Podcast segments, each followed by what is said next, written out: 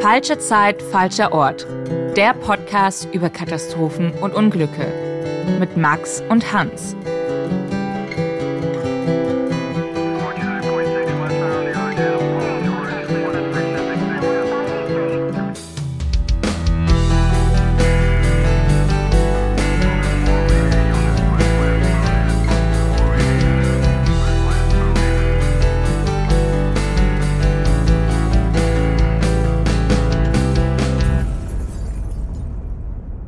Hier ist eine neue Folge von unserem Katastrophen-Podcast. Herzlich willkommen.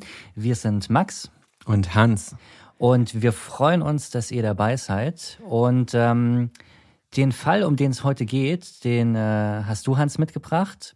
Und äh, ich bin sehr gespannt, denn das ist ein Fall, den ähm, kennt, glaube ich, jeder. Den hat jeder noch auf dem Schirm. Es ja. ist äh, noch nicht so lange her. Und es ist vor allem ein Fall, der weltweit für Aufsehen gesorgt hat, äh, bis heute, muss man eigentlich sagen, oder? Definitiv. Ähm, genau, wie du gesagt hast, einmal, weil es noch nicht so lange her ist und weil er noch völlig ungelöst ist. Genau, also ähm, es geht auch heute um eine Katastrophe und um einen Unglücksfall. Also wenn ihr euch dabei nicht gut fühlt, dann ähm, hört es nicht oder nicht alleine. Ähm, es geht um ein Flugzeug, das aber Nein, wie sagt man das? Also es geht nicht um einen Flugzeugabsturz. Genau, es geht, ja, weiß man nicht. Weiß wir, man nicht. wir wissen es einfach nicht, Max. Vielleicht bringst du äh, ein bisschen Licht ins Dunkle. Es geht heute um das Verschwinden von ähm, MH370. Genau, von dem Malaysia Airlines Flug. Ähm, sehr, sehr spannender Fall, noch nicht lange her, ist 2014 passiert.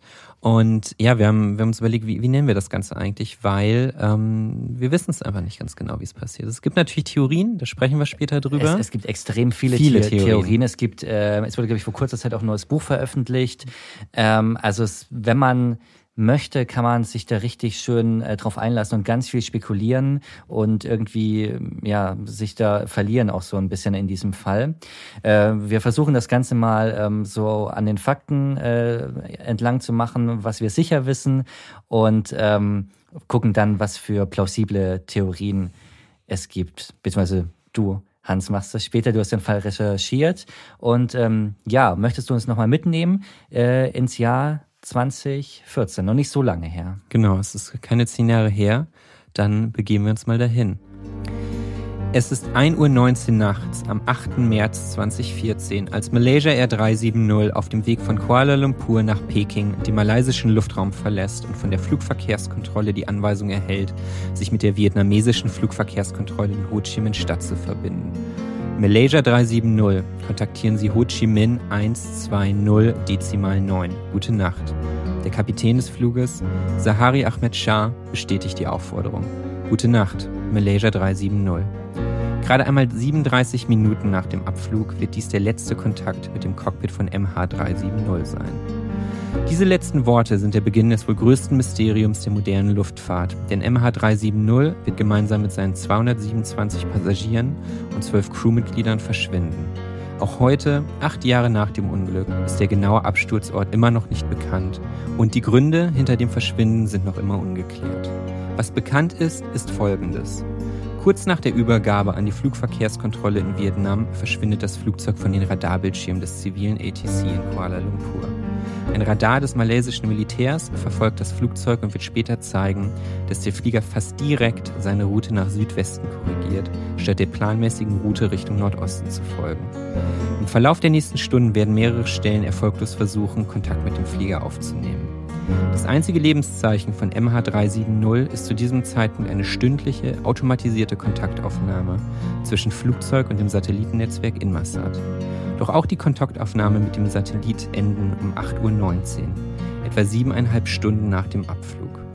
Auf den letzten automatisierten Kontaktversuch eine Stunde später gibt es keine Antworten mehr. Dass MH370 zwischen diesen beiden letzten Kontaktaufnahmen abgestürzt ist, ist eine der wenigen Gewissheiten in diesem Fall.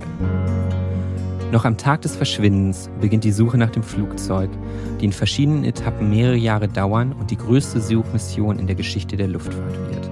Trotzdem bleibt sie letztendlich vergeblich. Bis auf einige wenige Trümmerstücke bleibt MH370 verschwunden. Insbesondere ohne den Flugschreiber ist eine Aufklärung der Hintergründe fast unmöglich und die Ursache des Absturzes bleibt ungeklärt. Theorien entstehen. War es ein Brand, ausgelöst durch die große Menge Lithium-Ionen-Batterien an Bord? Ein terroristischer Akt, ausgeübt durch die beiden Passagiere mit gestohlenen Pässen? Oder doch ein erweiterter Selbstmord des Kapitäns, der am Tag zuvor angeblich von seiner Frau verlassen wurde? Ja, das ist der Fall, den man ähm, so, vielleicht nicht ganz so im Detail, aber noch sehr präsent hat. Diese Maschine, die ja plötzlich völlig vom Radarschirm verschwindet. Es ist scheinbar vorher nichts passiert oder nichts, was man weiß. Mhm. Ne? Es gibt keine Funksprüche irgendwie.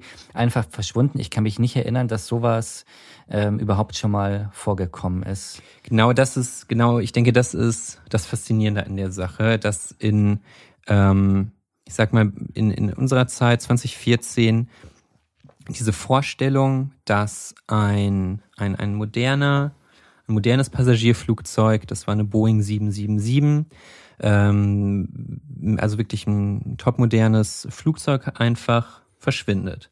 Dass das so, ich meine, dieses, dieses Flugzeug vollgepackt mit modernster Kommunikationstechnologie, Ortungstechnologie, ähm, jeder von uns hat, äh, hat, mit seinem, hat mit seinem Handy GPS in der Tasche quasi.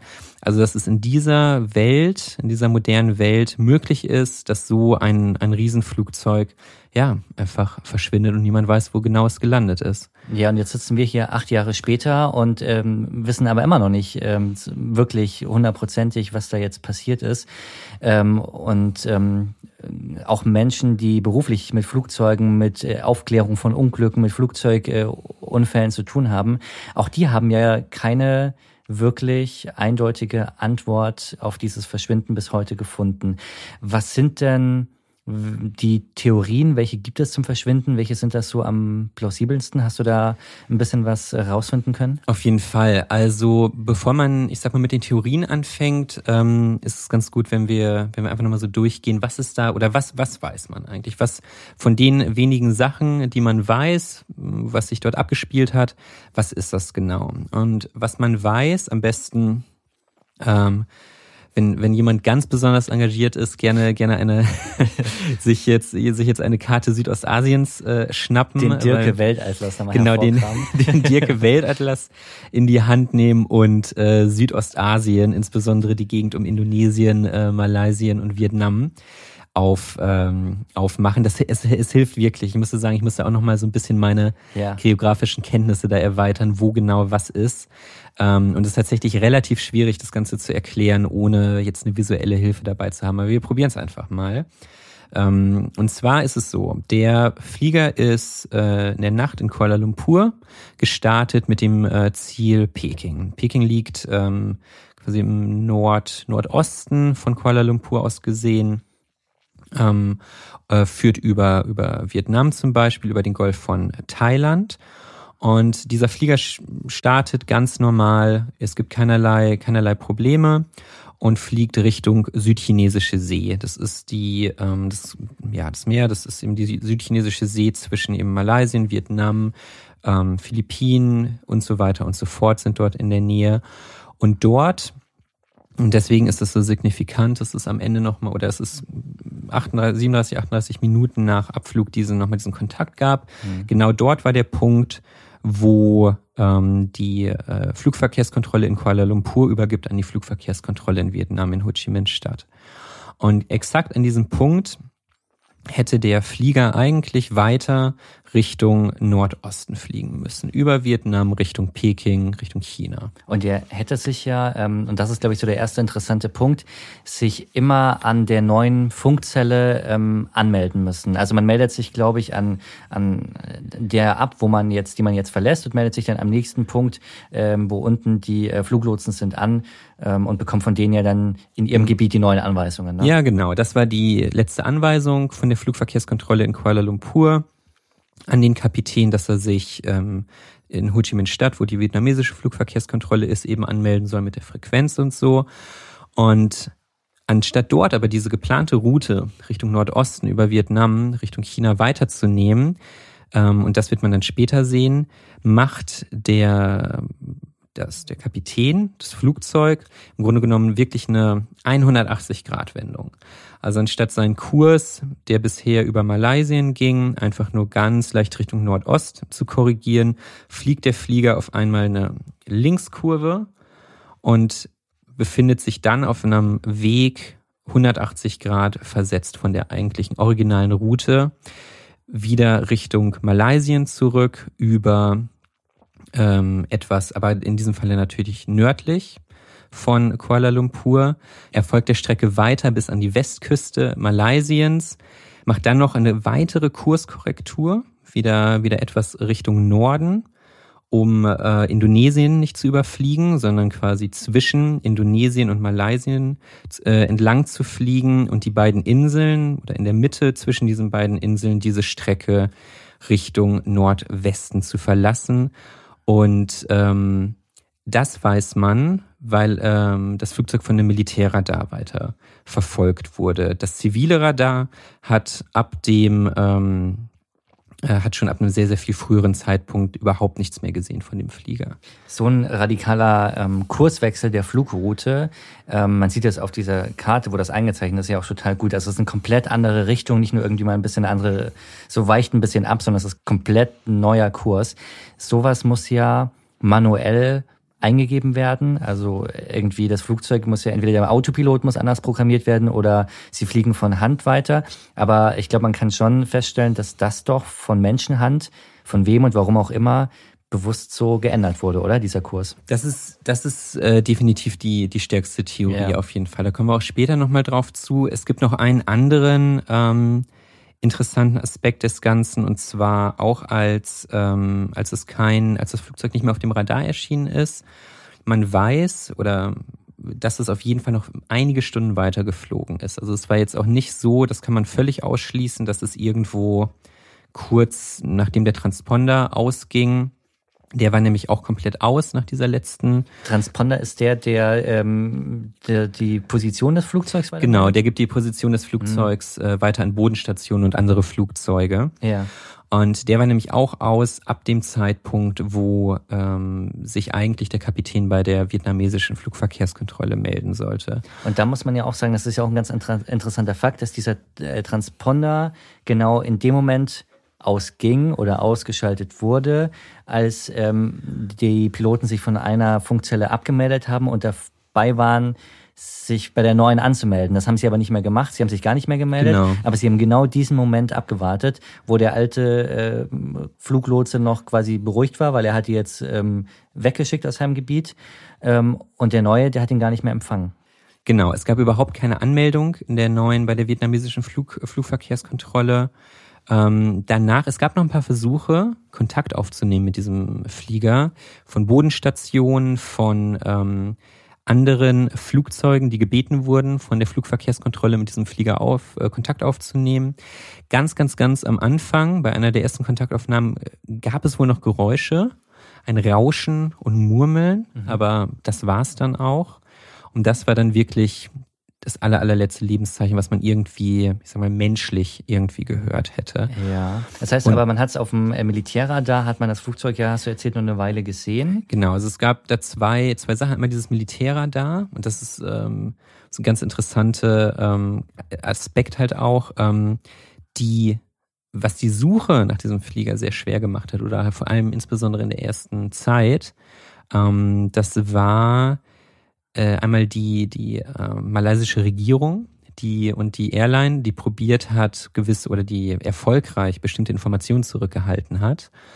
Und äh, es wird immer noch vermutet, dass vielleicht andere Länder oder die Militärs der anderen Länder weitere Informationen zu dem Flug hätten, die sie aber nicht rausrücken wollten. Wow, okay. Das ja. ist ja schon, ähm, geht so ein bisschen in, in Verschwörungstheorien oder in, ähm, ja, irgendwas ist da nicht ganz Ganz korrekt. Genau, also die, also die, die Erklärung ist im Grunde genommen, die wollen halt, also im Grunde genommen die Militärs der anderen Länder Ähm, und es ist ja auch vor allem so südchinesische See ist halt so ein bisschen schwierig mit, man, man weiß ja, dass gerade so eine etwas heiße Zone ist, weil gerade so China sich da sehr ausbreitet und die anliegenden Länder wie Vietnam, Malaysia und so weiter. Mhm dann nicht ähm, so begeistert von sind.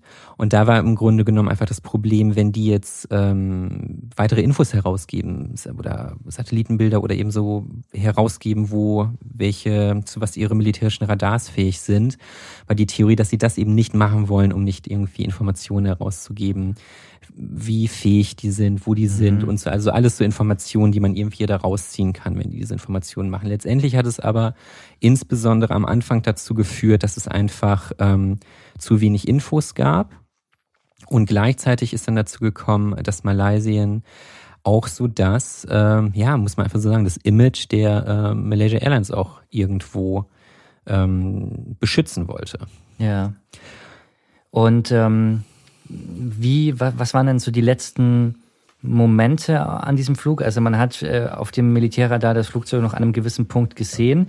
Danach ist es ist es abgestürzt? Ähm, hat man da irgendwie Trümmerteile dann gefunden? Oder, oder, also, weil wir sagen jetzt immer so, das ist einfach verschwunden. Mhm. Aber ich meine, das ist ja eine riesige Maschine. Ja. Also, dieses über Meer, dann müsste man, wenn sie abgestürzt ist, ja irgendwelche Trümmerteile werden ja dann doch irgendwann mal angeschwemmt werden oder Überreste oder so. Also, wie, wie weg, ja? Es ist, genau, also es ist natürlich so die plausibelste, das naheliegendste ist natürlich, dass die Maschine irgendwann abgestürzt ist. Ähm, wir wissen, dass sie noch circa sechs Stunden lang ähm, unterwegs war. Das weiß man daher, dass der, dass das Flugzeug einmal pro Stunde einen sogenannten Handshake mit, äh, mit äh, einem Satelliten gemacht hat. Das ist ein Inmarsat, das ist ein kommerzieller Anbieter von Satellitentechnologie, vor allem für Mobilfunk, also Satellitentelefonie und ähm, die eben auch von Flugzeugen benutzt wird. Und dort ist es so, dass einmal pro Stunde äh, wird quasi gibt's diesen, diesen Handshake, also im Grunde genommen das Flugzeug sagt, es ist noch da und der Satellit sagt, er ist noch da. Und das passiert völlig automatisch einmal die Stunde.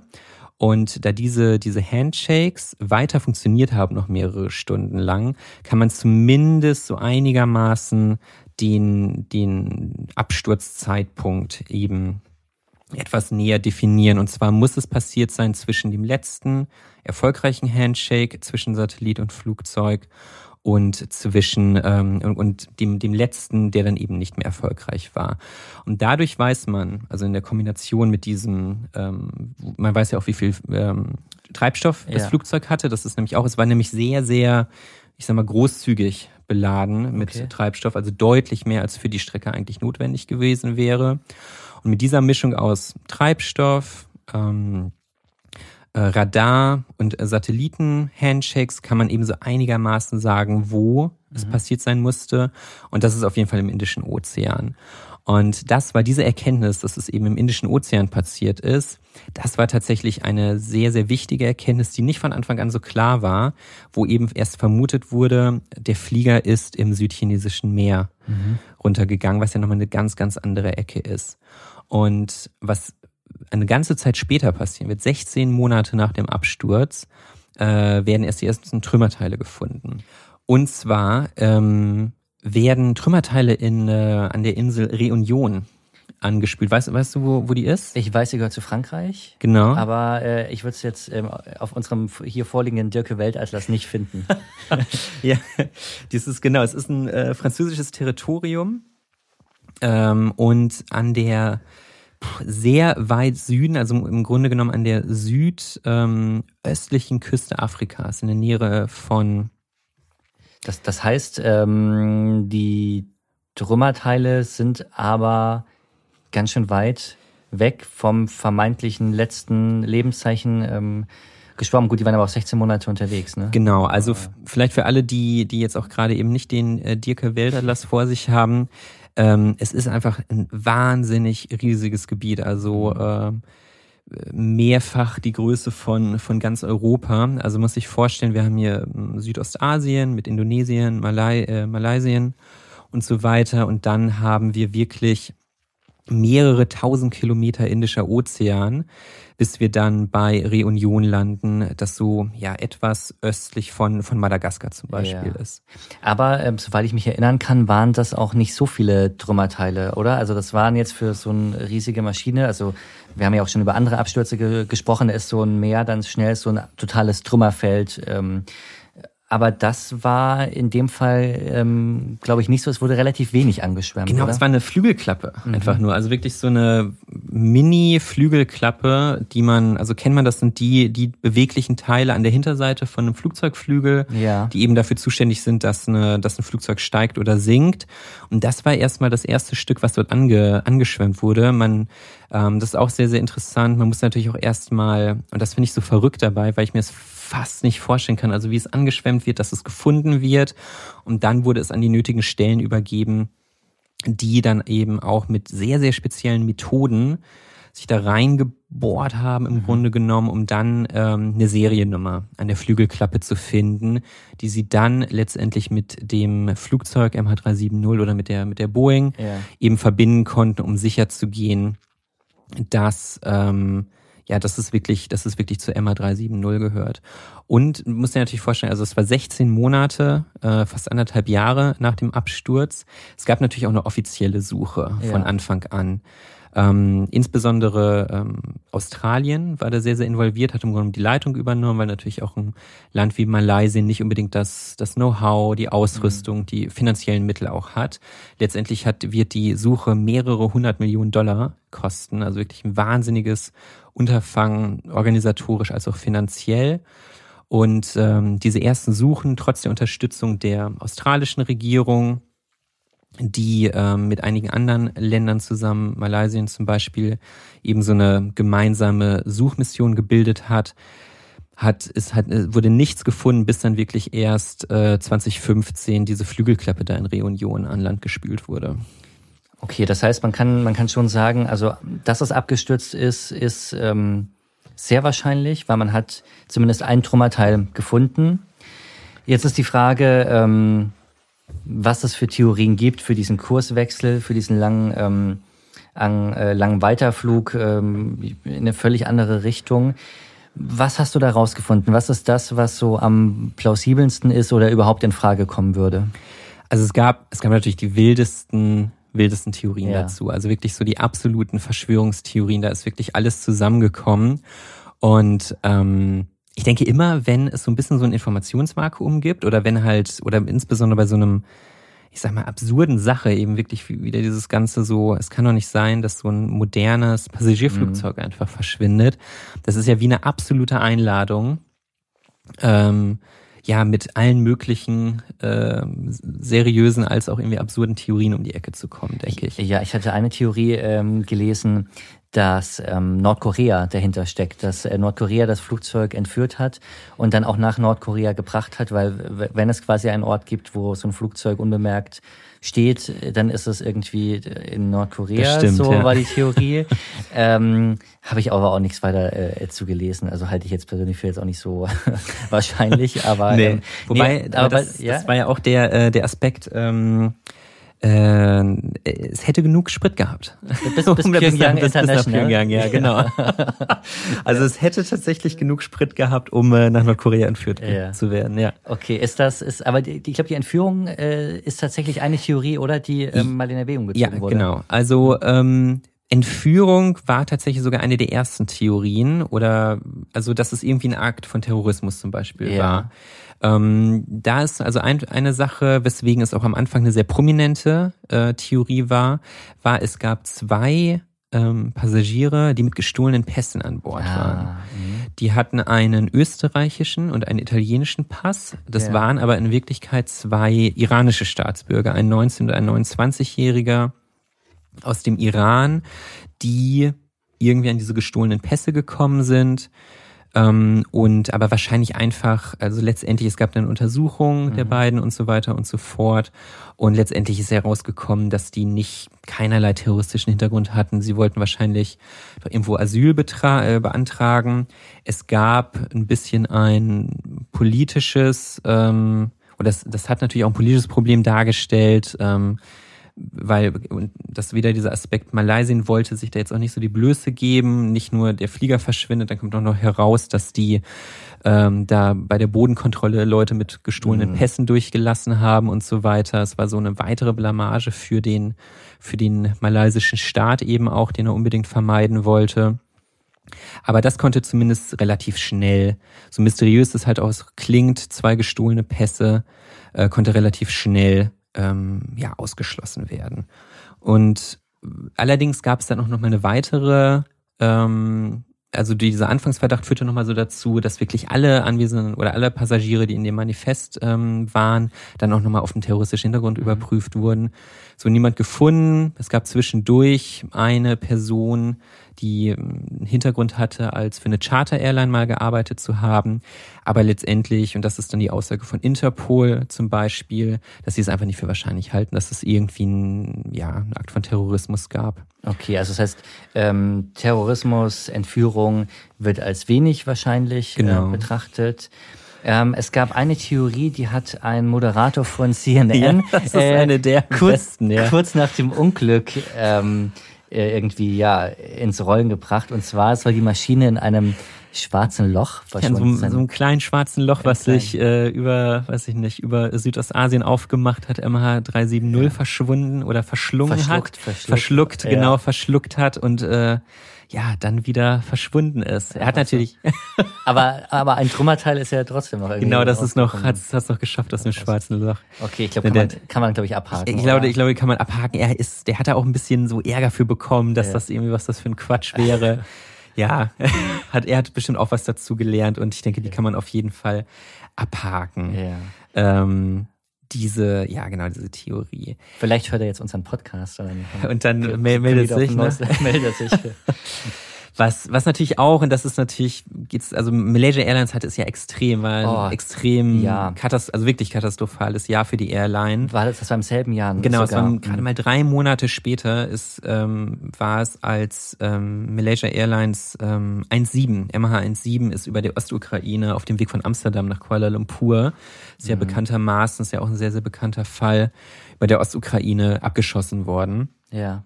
Und äh, das hat natürlich wieder, also die Leute, die immer noch am Mutmaßen waren, hat es natürlich wieder zu Theorien eingeladen. Ging es dann darum, ist vielleicht die Malaysia Airlines Maschine, die da abgeschossen wurde, ist das irgendwie eine platzierte MH370 und so weiter. Ich denke, das ist eine Theorie, die man auch äh, abhaken kann. Ja, ich mir hat das total leid getan um äh, Malaysia Airlines damals. Also, also jetzt ganz unabhängig natürlich von mhm. dem persönlichen Leid. Ähm, wie, wie verrückt, also allein schon statistisch, dass dir das passiert, dass du zwei Maschinen verlierst innerhalb eines Jahres. Ja, das ähm, ist, und ja. dann auch noch auf einmal so eine total mysteriöse Weise und dann auf so eine total perfide, mhm. brutale Weise. Ähm, es hat dann ja. ja auch zur, genau, zur, zur Renationalisierung von, von Malaysia Airlines geführt, ja. ja. Ja, genau. Also für Malaysia Airlines definitiv ein katastrophales Jahr. Ja. Und ja, genau. Also es gab, es gab alle möglichen Theorien, auch noch irgendwie einen Abschuss durch die USA, weil die Angst gehabt hätten, dass der Flieger auf dem Weg zu einer, einer Militärbasis auf äh, Diego Garcia, einer Mini-Insel dort in der Nähe war. Ähm, alles, alles mögliche an wirklich absurden Verschwörungstheorien, was nochmal plausiblere Theorien sind, also neben dieser Entführung oder dass es Terrorismus war, ähm, war zum Beispiel, dass es ein Feuer an Bord gab. Mhm. Ein ähnlicher Fall, den besprechen wir ja auch hier im Podcast, ähm, Swiss Air 111, genau, ja. wo es ja auch zu einem Feuer gekommen ist, was ja. auch den Transponder ausgeschaltet hat ja, und was ja dann auch relativ schnell passiert ist, nachdem Genau, von der, ersten, erst, genau. von der ersten Rauchentwicklung bis zum Absturz ist nicht viel Zeit vergangen, ja. Genau, also dass da, ähm, dass dort in die Richtung was passiert ist, ähm, dass es vielleicht irgendwelche anderen Probleme mit der Energieversorgung gab, also dass es halt einfach kein, kein Strom mehr gab im Flieger oder eine weitere Theorie. Und da musste ich auch an einen anderen Fall denken, den wir hier im Podcast besprechen, Helios 522 dass es einen Sauerstoffverlust gab. Ah, Hier, ja, also im, im Cockpit äh, bewusstlose Piloten? Genau, also für alle, die äh, die Folge noch nicht gehört haben, aber es hoffentlich noch tun oder die es gerade nicht mehr äh, ganz im Kopf haben, Helios 522 war ein Flieger von Zypern nach Griechenland, wo durch eine offene Klappe und eine offene Tür es einen drastischen Sauerstoffverlust gab, der dazu geführt hat, dass bis auf eine Person der komplette ähm, alle Passagiere, die komplette Crew bewusstlos wurde. Und letztendlich auch, und da muss ich auch irgendwie dran denken, so dieses gerade Ausfliegen und so weiter. Ja. Ähm, Im Grunde genommen dann auch Helios 522 ist dann auch stundenlang gerade ausgeflogen, komplett führerlos, bis es abgestürzt ist. Wobei das natürlich jetzt in dem Fall auch nicht den Kurswechsel erklären genau, würde, ne? weil ja. ähm, der muss ja irgendwie herbeigeführt werden. Ähm, es gibt eine Sache an ähm, diesem Flug, die ähm, ja weltweit, wo man sich, glaube ich, geeinigt hat, dass das ein total interessanter Aspekt ist. Und mhm. zwar ist das ähm, einer der Kapitäne ähm, und dass das Ganze ähm, vom Kapitän mutwillig herbeigeführt wurde, dieser Kurswechsel und am Ende auch der Absturz als erweiterten Suizid, sagt man. Ne? Genau, ja. ja. Was, was, wie steht's da? Also was sind da so die Fakten, auf die man sich ein bisschen stützen kann? Also da gibt es einige Sachen. Und ich muss auch sagen, so auch persönlich, ich denke, das ist so der plausibelste, die plausibelste Erklärung des Ganzen, wobei natürlich auch da viele Sachen dann irgendwie ungewiss sind, aber ich denke, dass es schon die plausibelste Erklärung ist. Und ähm, zwar ist es so, also der, der Kapitän war ein, das war ein sehr, sehr erfahrener Kapitän, der war ähm, Anfang 50, war, hatte fast 30 Jahre ist er schon für Malaysia Airlines geflogen, 18.000 Flugstunden, also insgesamt ein extrem erfahrener Pilot. Sein äh, Co-Pilot, ähm, 27-Jähriger, der, das wäre so sozusagen sein letzter Übungsflug gewesen. Also es ist keine Anzeichen erstmal darauf, dass es hier irgendwie Pilotenfehler, also irgendwie so ein, dass die einfach irgendwie was falsch gemacht ja, haben ja. oder sowas. Dafür wäre zumindest der Kapitän viel zu erfahren gewesen. Ähm, in, erst, als die Ermittlung in diese Richtung ging, dass es der Kapitän war, äh, wurde viel von, äh, von Malaysien, von der malaysischen Regierung, wurde abgestritten, ähm, weil die natürlich auch wieder, ne, dieses, diese Reputationsfrage, Imagefrage, dass die, ähm, die wollten es einfach, einfach vermeiden, das Ganze. Was, und das fand ich ganz interessant, ich weiß nicht, ob du ähm, hier Egypt Air 990 kennst. Nee, habe ich nicht auf dem Schirm jetzt. Das ist nämlich ein Fall, der sehr interessante Parallelen hat. Das war also erwiesenermaßen, das war so das, das letzte Fazit davon. Ähm, Egypt Air 990 ist vom, war ein erweiterter Suizid. Der Kapitän hat ähm, den Flieger übernommen und ist quasi vertikal Richtung Boden geflogen und hat sich und alle seine ähm, Passagiere mit in den Tod gerissen. Und da das ist ein Fall, den fand ich sehr spannend, weil er große Parallelen dazu hat, insofern als dass hier die ägyptische Regierung bzw. die ägyptische Flugunfalluntersuchung absolut geblockt hat gegen diese Idee, dass es vielleicht ein Suizid war oder insbesondere ein erweiterter Suizid, weil das natürlich katastrophal aussieht für, für das Land, für die ja, Airline klar. und so weiter. Und da gab es zum Beispiel dann auch, also es gab die, die amerikanischen Ermittler, und es gab die ägyptischen Ermittler in diesem Fall und äh, für die amerikanischen Ermittler war sehr früh klar, das war ein erweiterter Suizid. Die Ägypter haben geblockt.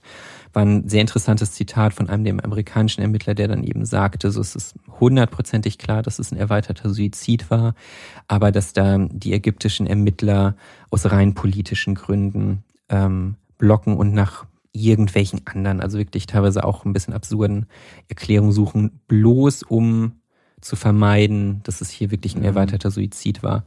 Und was ähnliches ist ja auch in diesem Fall passiert, wo nämlich auch die malaysische Regierung wichtige Infos zurückgehalten hat über diesen Kapitän am Anfang.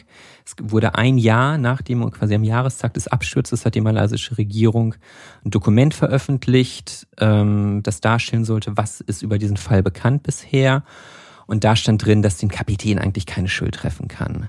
Das wäre ein kompetenter, freundlicher, angepasster Mensch gewesen, der so, der nie und nimmer damit irgendwas zu tun haben könnte. Ähm, und ein, eine Sache, die zum Beispiel von der malaysischen Regierung zurückgehalten wurde, bis die Sachen dann an internationale Ermittler geschickt wurden, ist, ähm, dass er, und das finde ich wahnsinnig interessant oder auch ein bisschen, ein bisschen abgefahren. Er hatte einen Flugsimulator. Ja, das habe ich auch gelesen und da habe ich mir das, das auch gedacht. Der hatte einen Flugsimulator zu Hause, also das finde ich jetzt noch nicht so ähm, bemerkenswert für den Piloten, aber er ist die Route abgeflogen, die der Route äh, des äh, MH370-Fluges verdammt nah kam. Genau, genau. Mit ein paar kleinere Abweichungen, aber so im Großen Ganzen hat er, und das war ja auch nur, und das muss glaube ich nur ein Monat oder so vor dem, ja. vor dem tatsächlichen Flug passiert sein, dass er sich da hingesetzt hat und diese, ähm, ja, diese Route abgeflogen ja. ist im, im Großen und Ganzen und ja auch geschaut hat, äh, wie weit er mit dem, mit dem Sprit kommt und so weiter und so fort. Also wie eine Art Generalprobe dafür. Ja, ich finde das total gruselig. Ja. Die Frage, die ich mir auch gestellt habe, wenn wir davon ausgehen, dass diese Theorie ähm, so stimmt, was hat ähm, der Kapitän eigentlich mit seinem Co-Pilot, die äh, sechs Stunden lang noch gemacht, wo das Flugzeug ja weiter geflogen ja. ist, ne? Ähm, oder auch hinten die Kabinenbesatzungen vielleicht auch irgendwie gemerkt haben, dass sie irgendwie komisch fliegen oder anders. Ähm, also irgendwas muss ja vorgefallen sein, dass er bis zuletzt das, wenn es so wäre, durchgezogen hat. Ja, das ist genau, das ist so der, ich denke, das das fast noch größere Mysterium dann. Also es ja. gibt da ja auch noch andere Hinweise, dass das er es war. Also wir haben den, wir haben den Flugsimulator, den er, mit dem er das Ganze quasi trainiert hat, wenn man so sagen will. Ähm, es gab äh, wahrscheinlich, dass er, dass er klinisch depressiv war. Das kommt auch noch dazu. Das ist noch später herausgekommen, dass er persönliche Probleme hatte. Ähm, und, und das ist so ein Aspekt, den ja, der hat fast, also wenn das nicht so tragisch wäre, hätte der fast ein bisschen was Poetisches. Und zwar ähm, kam der Kapitän von der Insel Penang. Ja. Das ist, ich hoffe, dass ich das richtig ausspreche, das ist eine kleine Insel, ähm, beziehungsweise, nee, das ist ein, so ein, ja, eine Halbinsel im Grunde genommen in Malaysien, so im der Mitte der malaysischen Insel. Ja. Und da kam er her. Und ähm, um als, als der Flieger diese in der Nähe von hier Penang war, hat der, hat der, hat das Flugzeug einige Manöver gemacht, die es so wirken lassen. Das ist späteren Ermittlern aufgefallen. Der wollte noch mal, da wollte noch mal jemand einen richtig guten Blick auf diese, auf diese Penang-Halbinsel haben. Das, das wusste ich noch gar nicht. Ja. Das ist mir neu. Aber das ist ja, ja, total interessanter ja. Fakt, ja. Also das ähm, gibt auch eben das Zitat von einem der Ermittler in dem MH370-Fall, dass er, also es ist so, so wie diese Manöver dort in dieser ja. Gegend gemacht wurden, da wollte jemand nochmal ähm, sich so ein bisschen verabschieden. Genau, genau, von, verabschieden von seinem von seinem Heimatort. Von seinem Heimatort, von seinem Geburtsort, ja. wohlwissend, dass das das letzte Mal ist, dass Boah. die ähm, genau, dass er diesen, diesen Ort sieht. Also das zusammen mit diesem Flugsimulator und äh, dieser Aspekt noch macht es total ja. unheimlich, diese, diese Geschichte. Und dazu gibt's also viele weitere so, ich sag mal so mhm. kleinere Details. Zum Beispiel, dass es, also andere, das Piloten oder Ermittler haben halt auch gesagt, dass so wie er geflogen ist mit der Geschwindigkeit und so weiter und so fort, wie sich der Flieger bewegt hat, dass es nicht dass es nicht automatisiert war. Also es ist nicht irgendwie so, da ist noch ein Autopilot weitergeflogen, mhm. sondern es gab Richtungswechsel, ähm, Geschwindigkeitswechsel und so weiter und so fort, die darauf hinweisen, dass jemand dort am Steuer saß und das Ganze nicht über Autopilot lief. Ich glaube, ein, ein, ein interessanter Aspekt ist noch, dass seine Frau sich kurz vorher von ihm hat scheiden lassen genau. oder scheiden lassen wollen ja. und ihn das auch nochmal ähm, möglicherweise nochmal so den, den letzten ja, ihn, ihn so belastet hat irgendwie, ähm, dass er am Ende zu, zu dieser für ihn, für diese Entscheidung irgendwie ähm, gekommen ist. Ist aber natürlich äh, spekulativ, ne? Ja, aber, also mh. ja, wie, wie natürlich vieles, vieles an diesem Fall. Also ich denke schon, wenn man sich wirklich alles anschaut, ähm, es, es ist eigentlich völlig unrealistisch. Also ich finde, jetzt nach dem, was ich gelesen habe, es ist, es wirkt sehr unrealistisch, dass es ähm, irgendeine Art von Unglück war. Bei allen diesen Indizien, ja. die, die, die zusammenkommen um diesen Kapitän herum. Und ähm, es ist einfach eine sehr, sehr starke Indizienlage, dass es ein erweiterter Selbstmord des Kapitäns war. Ich, ich glaube, wir werden davon auch äh, sicher nochmal was hören in den nächsten Jahren. Ähm, vielleicht ähm, kommen die Ermittlungen irgendwann so weit, dass man, dass man irgendwie noch mehr Anhaltspunkte findet oder Indizien. Also vielleicht klärt sich das Schicksal von MH370 ähm, doch noch ähm, ganz auf. Bin ich auf jeden Fall sehr, sehr, sehr, sehr gespannt ja. drauf, was da noch kommt. Ähm, ja, und das war jetzt für uns mal ein Fall, der spannend war, nicht weil man so viel weiß, sondern weil man so wenig weiß. Ja, ja vielen Dank, dass du uns äh, die ganzen Fakten so ähm, recherchiert und aufbereitet hast. Ähm, war auf jeden Fall total interessant. Und ähm, ja, falls ähm, ihr uns schreiben wollt, ähm, dann gerne bei Instagram äh, katastrophen.podcast. Und ähm, dann hören wir uns nächste Woche mit einem neuen Fall, mit einer neuen Katastrophe wieder hier. Ich bin gespannt drauf. Bis dahin. Tschüss. Bis dahin. Tschüss. Falsche Zeit, falscher Ort wird präsentiert von Max und Hans. Producerin Judith Trost. Sounddesign Simon Büchsenschütz. Schnitt Hermann Nguyen.